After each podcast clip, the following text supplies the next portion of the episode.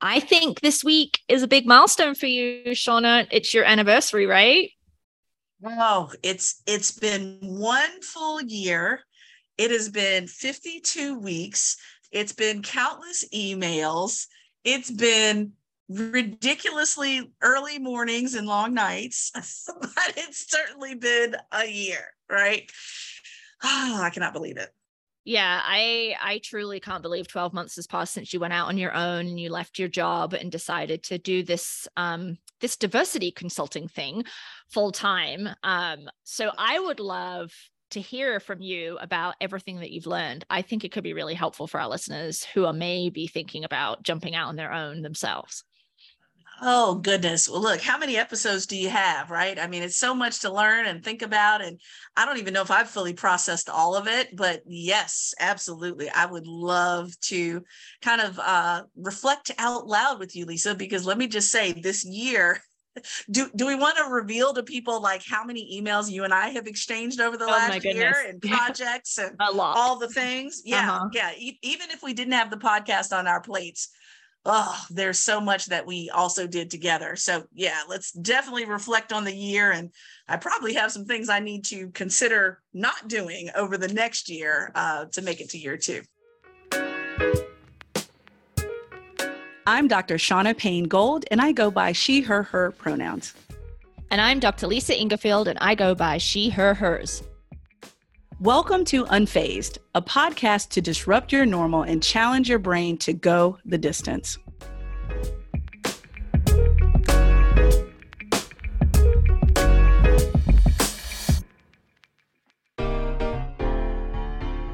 Age is just a number, but your health is a science. People age at different speeds, some faster, some slower. That means the date that marks your birthday may not represent your body's actual biological age. That's why Inside Tracker developed InnerAge two point oh. This proprietary A I-driven platform reveals how your body is aging and provides a personalized, science-backed action plan to help you get younger from the inside out. We believe that your best self isn't behind you, it's within you. And by looking at the science of your health and longevity, you can discover the personalized path to living healthier and longer. So, if you want to continue doing the activities you love with the people you love for the rest of your life, it's time to turn back the clock with InnerAge two point oh. For a limited time, feisty listeners can take twenty percent off your entire Inside Tracker order, including InnerAge two point oh. Just visit insidetracker.com forward slash feisty.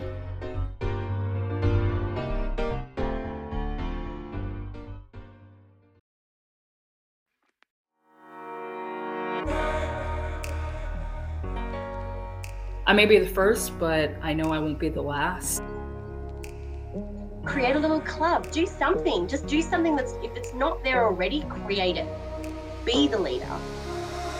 If you can knock down that barrier and be the first, it makes it a lot easier for other people to come through without having to go through a lot of those things. Is women supporting women. So we not only have to support each other, but we have to decide that we're going to choose solidarity and act on it. The Outspoken Women in Endurance Sports Summit brings women together to build connections, increase and sustain women's leadership in the industry, and drive forward equity and inclusion. In the past, we focused on women in triathlon, but this year, we are expanding our scope and including all endurance sports with a key focus on business. Learn strategies to help you grow your own business, ways to build your influence and career in the endurance industry, and leave with a network of other women committed to helping you succeed. Join us at the Outspoken Summit from November eleventh to November thirteenth in Tempe, Arizona. Visit outspoken summit dot com or click the link in the show notes for more information and get your ticket today. That's outspoken summit dot com. The Outspoken Summit. Build your brand, grow your influence, drive your impact.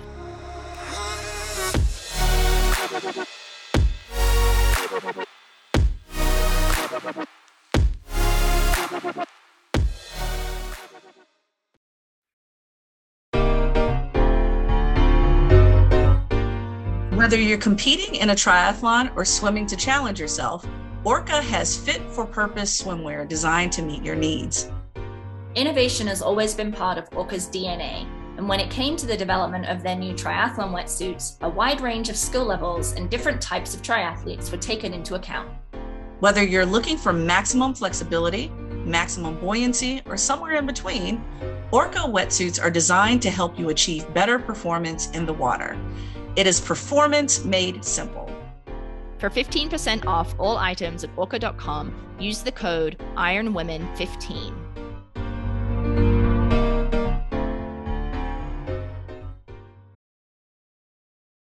So Lisa, I, I now understand why those little babies smash those cakes uh, on that first year, because it's just the excitement and it's the mess and it's the coming into consciousness that you've been here for a year. And um, sometimes I think other people are even more excited than I am, because uh, they may not have seen all the ugly that went into the, the relative successfulness, but I know why the baby smashed the cake. Okay, I might go yep. smash me a cake later too, just because it's it's been a long time coming, yet I think the last year has gone mm-hmm. in the blink of an eye for sure. So it's gone really quickly. Yeah, I remember you making the decision and kind of counting down to doing it and having to cross your T's and dot your I's. Um, all the little things that you don't think about as a salaried employee, like benefits being one of them, and mm-hmm. not, no longer getting paid for vacation and all those other mm-hmm. things. Um, so I'm curious, what are you, if you had to um, say, what are your big key learnings from this last year? Mm, yeah, there, there's quite a few, but I think, um, yeah, the, the big ones I would say is uh, there have been folks that look like an overnight success, but those nights were very long nights. Let me put it like that. Uh, because, you know, people have asked those questions about, you know, well, how'd you do it? And how'd you do it so quickly? And things like that. And I'm thinking to myself, you know, let's reverse engineer this thing, right? Like, this is a culmination of my entire career. Um, yes, it's been one year as officially a full-time entrepreneur, but prior to that one year, I had what, five years of part-time work that I continued to grow as part of the business as it was certified in the state of Maryland. And then before that, twenty more years in my particular field and area as an academic, as a teacher, as a professor, as administrator, all the things. And so it looks like it's been a relative overnight success, but this is like a twenty-six year overnight success. Um, and so, you know, not assuming that it's a short road, because it's longer. You might, you just right, might not see right. that road, but it's a, it's not a short road, not at all. So yeah, yeah. building and being comfortable with that mm-hmm. longer road, I think is key. So you planning, know? right? So you didn't just decide a week before you quit your kind of full-time salaried position that you were going to do this. You were thinking about this and kind of moving incrementally right. towards that date, knowing that that was a goal and trying to set things up. Because yes. I, I do think that that's such a great mm-hmm. point, right? I'm thinking about folks who are looking to go out into their own, their coaching business or race directing business or something. And if you don't have a plan, um, you're, you're limiting your capacity for success, I guess I would say, right? Oh, yes. Oh, yeah, absolutely. Well, and what's so funny, Lisa, when I first certified, got my business license in the state of Maryland, I was really intimidated by some of the traditional notions of business that people were talking about, like, oh, well, you know, you can't even do the first project without having this big, exhaustive business plan and, you know, all these other things. And I literally went, I don't even know if it exists anymore online, Lisa, but I went um, because I read in Oprah magazine many years ago where she talked about side hustles. And one of the links that she had connected to the magazine was this uh, downloadable one-page P D F where it was called literally your one-page business plan. And I'm thinking, hmm, sounds good to me. I can whip together one page. No, I don't want to whip together an exhaustive something, but I do want a one-sheeter that gives me some directions to my work. You know, what direction am I really going in? And so I went online, downloaded that thing, wrote my business plan. So I hit a certain number in revenue before I even had a business plan, because I just needed kind of a direction to go in, and just didn't let the fluff and formality prevent me from just doing really good quality work. Um, and so I just used that one page business plan and just kept putting one foot in front of the other, I guess. Mm-hmm. I think, you know, I'm just thinking here as you're talking, right? Like, for a lot of women who are want to work for themselves, want to be an entrepreneur, there's so many additional pulls on their time, right? Maybe they're a mom, maybe they're looking after aging parents or family members. Um, you know, maybe they are solely responsible for a mortgage or rent. And so it might feel unattainable. And I think that that is a difference in experience between um, women and um, trans people and non-binary people, most likely, as compared to cisgender men, right? Like, I think oh, yes. because cisgender men, much like we've talked about with training and racing, often have the support people around them um, who don't fulfill their dreams because, you know, the dude in the family is doing that. And so, you know, I'm wondering if you have a perspective on mm, mm-hmm. the level of detail that you needed to plan for with that twenty years of background on ramp, right? Vis-a-vis any um, male entrepreneur, yeah. maybe, you know. Yeah, I, no, that's a great point. Well, uh, let me say the amount of planning, I had to somewhat abandon the amount of planning that I thought I needed to do really good work, and just take one step at a time in such a way that was a little bit survival in the beginning, and then it became thriving. And, you know, let's add an additional layer to this, Lisa. I, I will say that the majority of my experience has not been a traditional or stereotypical one, as I was also, um, I am known in my life to make multiple transitions at one time. Okay. It's almost like trying to transition to the bike and to run at the same time. Like, you're just trying to do it all too much.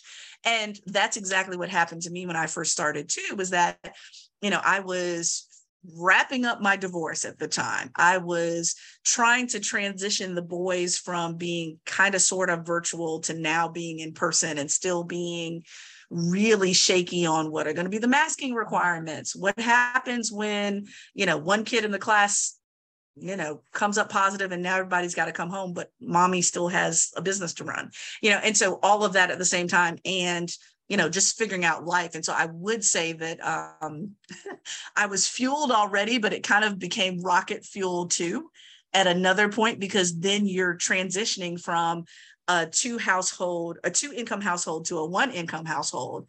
And how do you do that well in a way that makes things feel smooth? And so I would say that that kind of planted the urgency, even though it still wasn't an overnight success. So let me throw that in there. And so I think, you know, as, as women, sometimes we think we got to have A through Z step, double A through double Z together before we can even take that first step. And it's like, nope, I'm over here on step D, and, you know, I'll, I'll figure out step mm-hmm, E when mm-hmm. I get to it. But I, I think that overly type A personality of I need to have everything together versus I can continuously be getting my stuff together, and that's okay. So, Lisa, we've talked about this before. We, we're going to be getting our shit together until our last day, our last breath, and it's okay. It, our stuff will never be completely together. And I think that's like good entrepreneurship, right? Because it means you're always growing and learning. And right. So, you know, yeah. I, I would not presume at all to say, oh, you got all your stuff together. No, you don't. You, you don't. You'll never have all your stuff together. You don't. So, mm-hmm. and being okay with that. That's interesting, right? Because you're making me think of this kind of desire for perfection before you take the next step. And I think that is a product of um, having to always be better than men, like not in a competitive sense, but, you know, for um, people of color have to be like ten times better than white people, right? Because systems are stacked against them. Women have to be ten times better than men because systems are stacked against them. So therefore, for women, and particularly women of color, right? The perfection, like I have to have all of my ducks in a row before I can take this step. But what I'm hearing you say is that that actually is pretty limiting. And if you had waited till all those ducks were in a row, um, you might never have taken that step. Absolutely. And, and, you know, I think that's what makes it, that's what makes this so interesting, because when people ask me how I started, you know, going back to that whole business plan conversation, I didn't start with a business plan. I started with kind of this nebulous one-page document that I found from Oprah's magazine. I waited until, this will date me completely, I waited in the beginning until VistaPrint had that nine ninety-nine sale on business cards, right? You remember that when they used to advertise those all the time? I waited for that. And then I just started feeding into some consistent pattern on my social media about what I do. And that's literally it. And so, you know, yes, of course, I had networks from my education and networks from people I'd worked with, and definitely, you know, negotiated those. But otherwise, it wasn't like, okay, look, I got to have the fifty page business plan, and then I've got to have this mentor in place, and oh, I've got to have this much capital in place to even get started. No, you don't. You, you literally do not need to have all of that. And so I, I literally worked against my own understandings of perfectionism to say, you know what, Th- this isn't even bootstrapping. This is not a boot. This is not a strap. This is not a sole on the boot. This is a bare naked foot with no shoe that we're going to figure out how to take a step forward with, and be okay with that. Um, which I know is really counterintuitive, especially if you're an endurance sport athlete where you're used to having a training plan. You know, the, the business plan would be the training plan type of thing. What if someone just said to you, just go off and, and run until you feel like it and run at this, you know, amount of effort? You'd be like, what the hell? No, I don't, I don't want to do that. That's uncomfortable.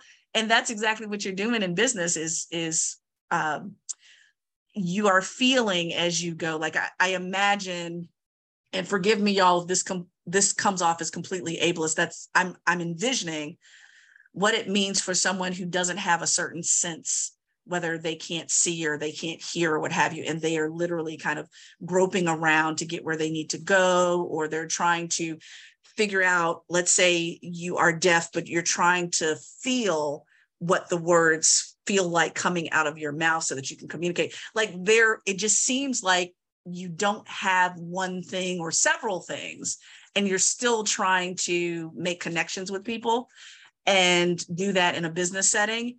And that just happens all the time. It's never going to be um, a situation where everything is perfect, because, and, and that kind of goes without saying with business. It's like, if you're waiting for everything to be perfect, which women do often, then they never do it.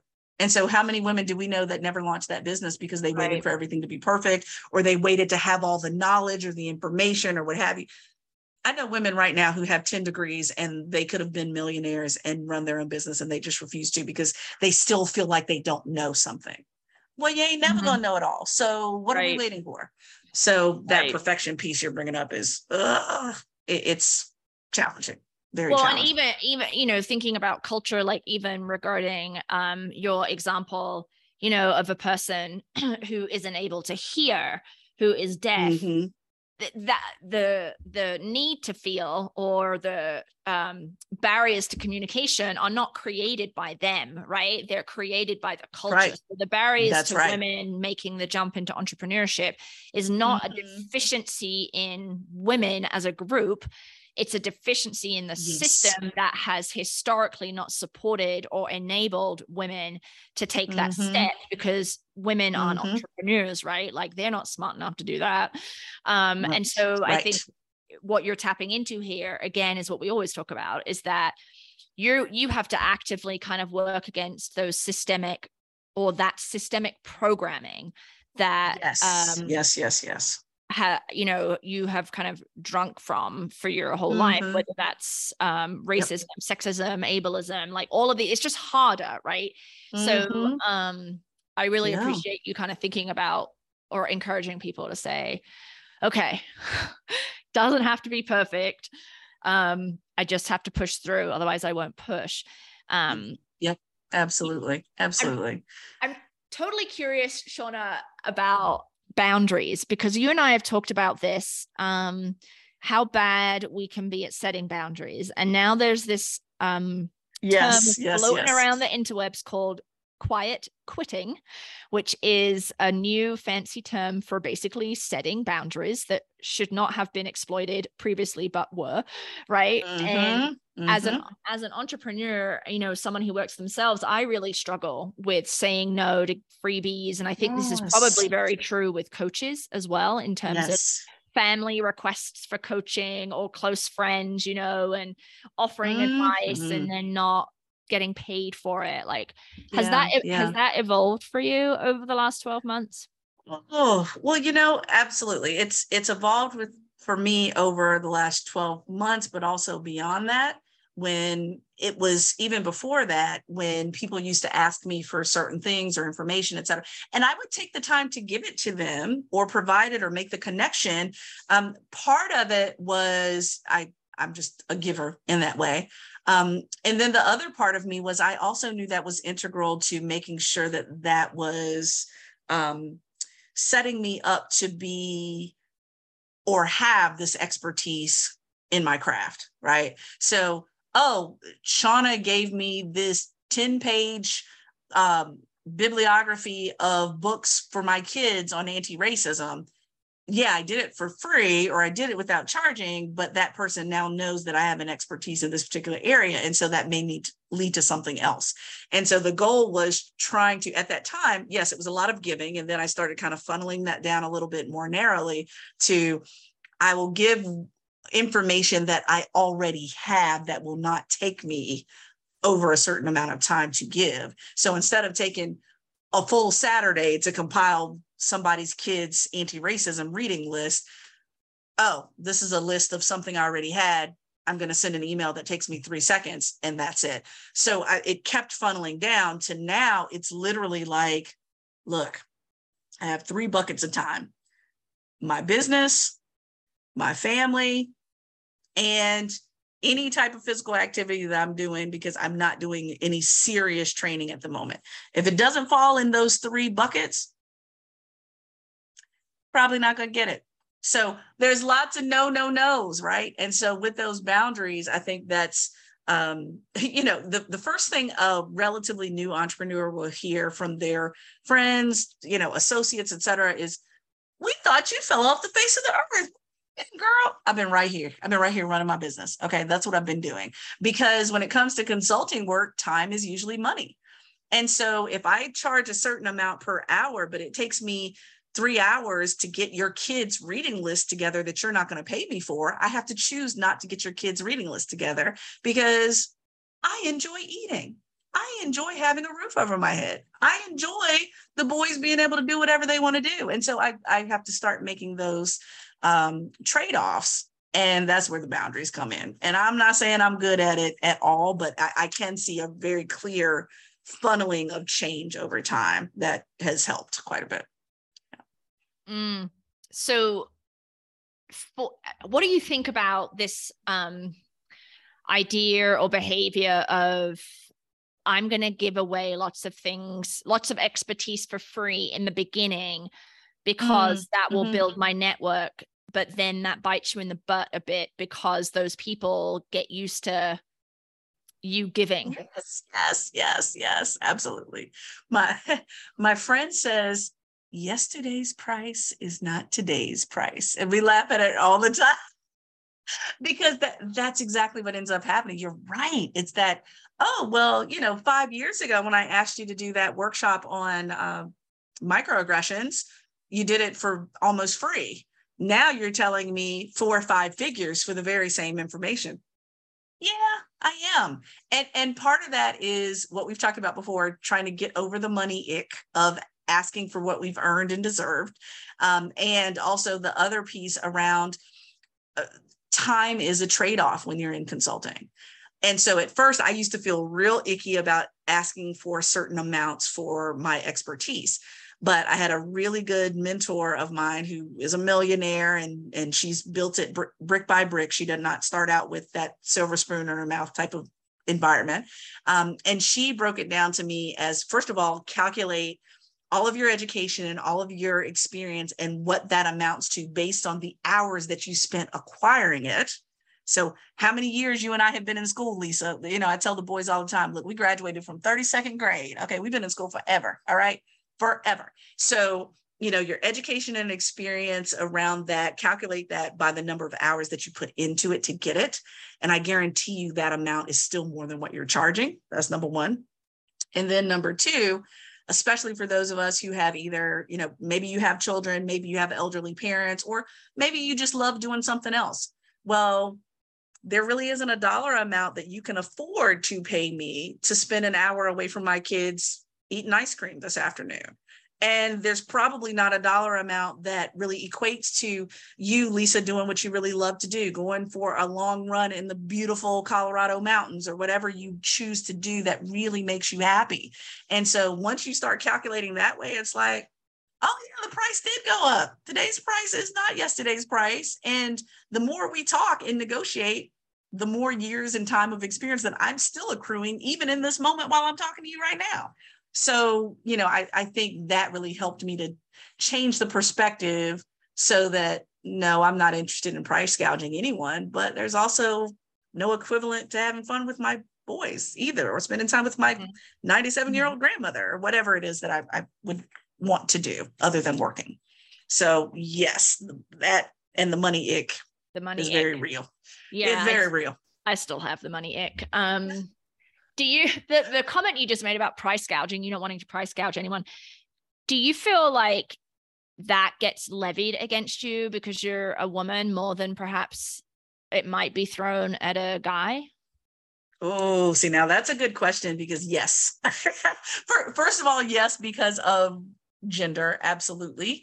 Um, and then the other piece too is because what I seem to find, and please, y'all, y'all write in, whatever. Tell us, Shauna, you're way, you're way off on this. I feel that a, a lot of women end up being in nurturing industries. Now, that doesn't mean we're not present in other industries, but we end up being in a lot of nurturing industries that a lot of people think are, quote unquote, the right thing to do, not a profession that deserves to be paid for and rewarded. So, for example, if, God forbid, anything happened and I'm sick or something happens to me, yeah, I want a doctor. I want a nurse. I want an E M T. I want someone here to make sure that I make it, right? I'm not initially thinking, how much does it cost me per hour to get that doctor? Or how much, how many hours did that doctor put into the expertise to figure out what's wrong with me? You don't think that far back or, or deep into the roots of what it took for them to acquire what I need in an urgent moment, right? And so I think the same thing happens to us as women, is that we end up being in a lot of fields that have they're nurturing or they're seen as altruistic in many ways. And therefore people don't see that field as a professional field. They see it as the right thing to do. So even when it comes to D E I, most people don't see it as this is a very specific skill set of professions. They see it as, oh, it's so great that you can do that work. And probably a lot of other people can do that work. And I'm thinking, yeah, it is great that I'm doing this work, but no, not everybody can do what Lisa and I do, or other colleagues of ours that have these years of experience that do it. And so that requires being paid for. It just does. And so I, I think that becomes this big veil of gendered. We're going to start saying gender ick now. I mean, yeah, we got money ick, but there's the gender ick too mm-hmm. that plays into it. So I, you know, that's what kind of freaks me out about when people say, well, this yeah. is how much, you know, it costs or what have you. But I will tell you, Lisa, I have had women who spoke up where, you know, let's say I put in a proposal for a certain amount for a keynote or particular services, and women who got that information compared it to men who had done similar or parallel work. And they gave me the heads up and advocated to say, I realize this may feel comfortable for you as far as pricing, but we've paid men maybe even double of what you've asked for. So let's go for the double because it's the right thing to do. Right. And so I appreciate those allied moments where you don't even have to advocate for yourself. Other people around you, other women are, um, you know, putting your name in places that you may never go. Um, and also, you know, making sure that you get um, compensated appropriately. I think that's that's more than fair. Right. Um, and we should do it more often. So, yeah. Yeah. I mean, this is probably a time for a conversation for another time. But the, the whole thing you brought up there about fields that are occupied predominantly by women, and because women's work is devalued systemically, um, then outside of those spaces, that kind of assumption carries over. So when you're in the business space, the assumption is then your labor is not as valuable, right? Because this kind of this idea that women aren't able to contribute as much. And I've definitely seen that in coaching. I know that we've talked about that before, where yes. women coaches have been um, ignored or, you know, passed mm-hmm. over in favor of male coaches, and that that has led women coaches to reduce their price in an effort to get clients, because athletes are still thinking either consciously or subconsciously that male coaches are more effective, more credible, better skill set, right? And so kind of coming up against that. And it's an interesting point to think that that's a much larger issue yes. that perta- yes. pertains to the ways in which women have been kind of grouped or pushed into more quote unquote altruistic mm-hmm. professions. Hmm. Mm-hmm. Interesting. Yeah, that, that definitely, that, that sounds like a, uh, a late September, early October podcast there, because that is so true, especially if we uh, kind of name or envision endurance sport leadership, coaching, business as inherently and historically male. Right. Most right. of our listeners are not. So therefore, what right. do we want to say about that? That that's, yeah, mm-hmm. that's crucial. Mm-hmm. All right. Um, okay. I feel like I just quizzed you with like a bazillion questions and learned a bunch. And I'm super uh, excited for you that it's been one year oh, and you, you are you are thriving and doing so well in your in your biz.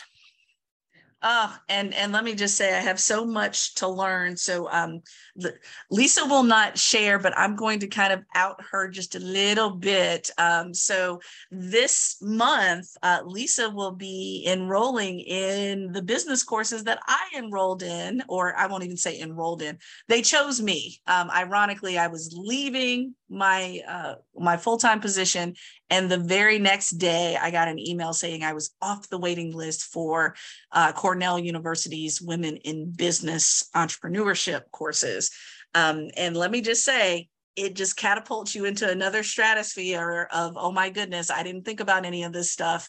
Um, and so I'm really excited that we get to compare notes now that you're going into the class um, or the classes, because it's a whole battery of classes here. It's like a video game, y'all. As soon as you finish one class, you unlock the next one. It's incredible. Um, but I'm excited about that, because who knows where both of us will be in another year. Yeah. Yeah. So um, I will get back to you on how that goes. Uh, classes start very shortly. So fingers crossed for me. There you go. So I know that we have a hell yeah and a hell nah. Hell yeah. Hell nah. Many of which we are living through at the moment, right, Lisa? I, I don't know about yep, you yep. and, and uh, you know, your educational expenses here in the U S, because I know you uh, got your uh, your education in the U K first. Um, but there's a whole lot of us that are saying, hell yeah, uh, to Biden's uh, student loan support or or quote unquote forgiveness, even though there's some folks that uh, don't necessarily agree with the forgiveness terminology, because it makes it seem as if those who uh, were striving for higher education did something wrong. We did not. Um, but I'm really pleased that deadlines have been uh, extended, and also that there's an option for people um, who make uh, one hundred twenty-five thousand dollars or less to get that ten K or twenty K. So um, right, right. Lisa, we have an option here in Maryland where we have um, a state program here in Maryland, as well as this particular pr- program that Biden already had for many of us. Um, so for those of you who are Uh, thinking about it, stop thinking, go do your research, go download what you need. The deadline for the federal, I believe, with a lot of um, exemptions for comparatively from previous months and years, um, extends to October thirty-first. So at least go check it out. See if you have the possibility. You may think you don't qualify. I thought I didn't qualify and I did, y'all. So go check it out, do your homework, but yay, because um, Lisa, you and I could probably be um, in the Riviera sipping drinks very comfortably. Um, if, if, if we didn't carry certain loans that we didn't want to carry. So there you have it. Well, and I do think about participation in endurance sport, right? We've talked a lot about how women in general have yes. far less disposable income, and a piece of that is going to be student loans. And so absolutely, this is hopefully going to be helpful. And from what I understand from the mm-hmm. many things I have read and listened to, that the vast majority of this benefit is going to hit people who are earning under seventy-five thousand dollars. Um, mm-hmm. so, and it's going to help something like, like twenty million people are going to have their loans completely wiped out. And I am all for that. I am not Yes. concerned with the fact that that cost might get defrayed out to me as a citizen um, mm-hmm. in taxes, because we shouldn't be in a situation where people are graduating from college with upwards of seventy thousand dollars in debt that then doesn't, you know, mm-hmm. with in- and that's the thing that blows my mind. With interest, people are paying down their loans, but their loans are getting bigger. Like, if that's, that's right. not a signal that the system is fucked up, then I am not that's right. sure what you need to hear or see for that to be um, accepted. So that's right. And so I guess that, like, a little aside, hell nah to the whole student loan system and higher education payment system in the first place in the United States. Um, but our hell nah is um, something that uh, Shauna and I have talked about a number of times um, in terms of systemic racism, in particular with mortgages and refinancing and appraisals on, on homes. And so very recently, there were two faculty members, or there are two faculty members, African-American uh, family. Um, I'm forgetting which state this was, uh, Shauna. Was it, was it Maryland? Was it Maryland? Let me look and see. I'll I'll check while you're talking, but um, I believe it was Maryland. Yeah. And so they were looking to refinance their home so that they could do some um, construction work on it. And they had gotten approval, but just needed the appraisal. And the, an appraiser came over and then appraised it for like three hundred thousand dollars less than what the mm-hmm. market in the area had been showing with recent sales, because this guy pulled um comparisons from like like inappropriate and inconsistent neighborhoods that did make a lot of sense. And so then they had a white faculty member friend come over to the house to pose as um, the homeowner. They removed anything in the home that could signify that an African-American family lived there. And lo and behold, the next appraiser um, came in at like seven hundred fifty thousand dollars, so like three hundred thousand dollars higher than the first appraiser. And so now they are suing um, the original appraiser uh, and loan company, because they ended up losing the loan. Interest rates subsequently subsequently skyrocketed, and so they weren't able to do what they had originally intended to do. So um, a really clear example of systemic racism in the housing market and the ways in which uh, Black families are still targeted um, by these mm-hmm. these policies. So, any additional thoughts on that? Big up, hell nah, Shauna. Oh yes, yes, yes. So let me just say, you know, this was a couple in Baltimore, so you were right on it. They were in Maryland, um, and yes, we we believe they should too. And you know, again, I'm not necessarily surprised. I just feel like this is yet another instance where people got caught. Um, when I sold my home here in uh, in Maryland two years ago, um, yes, it, it was almost a foregone conclusion. Yes, take your Black art off the walls. Yes, make sure that there's no family photos that would indicate that there would be anything other than white folks living here. And that was in a very diverse residential neighborhood in one of the most African American and diverse counties in a overwhelmingly Black state. Okay, so we are in one of the most ideal situations for an African American family, and we it was still an understanding Uh, that those um, values or or valuables in your home should not be in the photos, should not be in the staging, because they just want this kind of wiped clean. So yeah, the, I, I got a whole lot of ick um, with that, and that's a problem, and it's a shame. And, you know, two professors at Johns Hopkins University, um, you know, they wanted to make sure, make it clear that people knew what was going on across the country. Some of us are not surprised. We're just uh, somewhat happy, actually, that folks actually got caught. Um, I don't know if red-handed is the right language to use, but they got caught. They got caught um, in the very act of uh, inappropriate appraisal. So sue away, sue away. It's race season in the Northern Hemisphere, and that means hard races, hard training sessions, and sore muscles are guaranteed.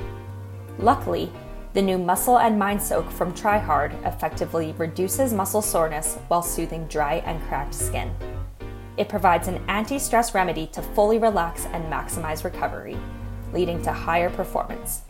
The Epsom Dead Sea Salts in the Muscle and Mind Soak encourage the absorption of magnesium into the body to reduce muscle cramps, swelling, and joint tightness. It will also help you wind down and relax. So go ahead and use code stay feisty twenty for twenty percent off at tryhard dot co. That's stay feisty twenty for twenty percent off at tryhard dot co.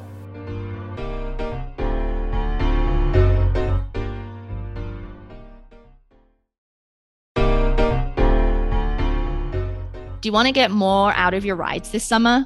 Any old device can track distance, time, and pace.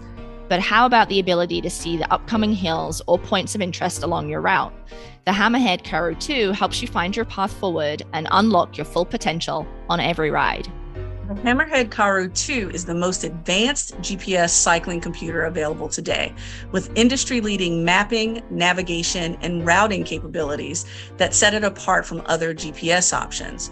Free global maps with points of interest included, like cafes or campsites, mean you can explore with confidence and on-the-go flexibility. So one of the really neat things about the Hammerhead is that it sends bi-weekly software updates, and I've definitely noticed those in my emails. And so they have these new feature releases, and those are unmatched by the competition. So unlike other head units, your Karoo two continues to evolve and improve with each ride better than the last.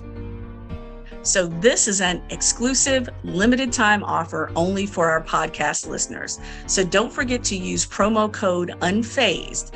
That's a free heart rate monitor with the purchase of a Karoo two. Go to hammerhead dot io, add both items to your cart, and use promo code UNFAZED today.